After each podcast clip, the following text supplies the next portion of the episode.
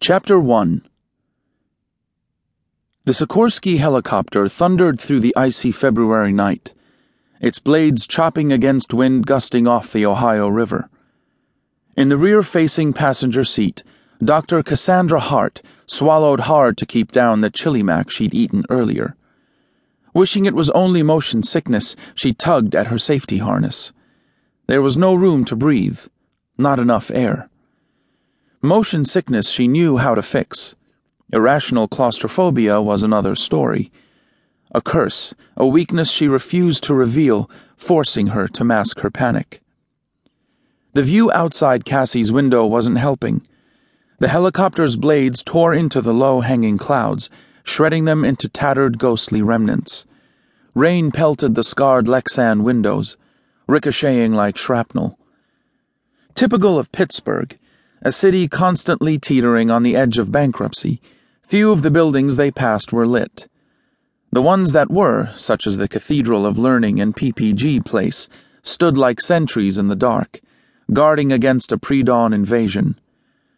She bit down against another wave of nausea, her pulse drumming through her ears in time with the rotor blades. Across from her, Eddie Marcone, her flight paramedic, lounged in his seat playing a handheld computer game, oblivious to her distress and their impending doom. A blast of wind catapulted the Sikorsky skyward. Cassie's restraints tightened against the sudden motion, squeezing against her chest. Gravity yanked them back down with a jolt strong enough to snap her jaws together. Weather's moving in fast, Zack Allen, their pilot, said, his voice reverberating through her headset. Might have to turn back, Doc. Turn back? Cassie rubbed her clammy palms on the legs of her Nomex flight suit. Right now, the landing pad at Pittsburgh's Three Rivers Medical Center seemed like a distant nirvana, a nirvana that would have to wait.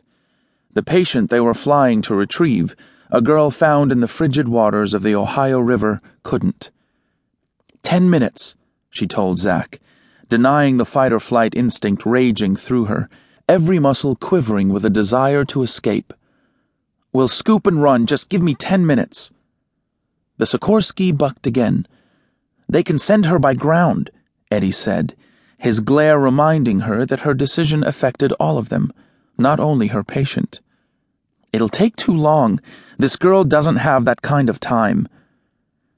That was the problem with living in a city built around three rivers and several mountains. Tunnels, bridges, and roadwork conspired against the rapid transport of trauma victims. Zack's sigh resonated through her headset, and she knew she'd won. Ha! If you could call being locked inside this flying death trap winning.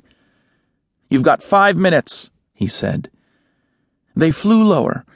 The turbulence decreased from head swimming, stomach flipping to mere filling, rattling. The Sikorsky shuddered, then landed on the last intact slice of macadam remaining on the on ramp of the West End Bridge.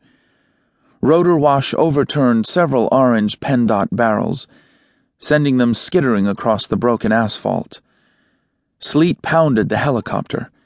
Cassie didn't need to look. She knew Zack was scowling. Hey, Hart! he shouted over the rumble of the engine. One second late, and I swear. Cassie ignored him as she wrenched the door open, stepped out into the night, and moved away from the rotors, ducking her head until she cleared the blades. Straightening, she turned into the westerly wind and stole a moment to breathe. Her fear drained away, replaced with the adrenaline of anticipation. A rescue squad sat at the entrance to the bridge, its lights aimed down the embankment that led to the Ohio River. At the water's edge, two medics struggled to roll a small, pale form onto a neon orange backboard. Her patient. Eddie joined her, and they scrambled down the gravel slope. Why do you always have to push the envelope? You know the pilot's got the final call. Zack's a worrier. Her gaze focused on the medics and the girl's unmoving body. There's nothing wrong with that. Not when it's my ass on the line. He slipped in the wet scree and fought to catch his balance. What makes this patient so important you're willing to risk my life?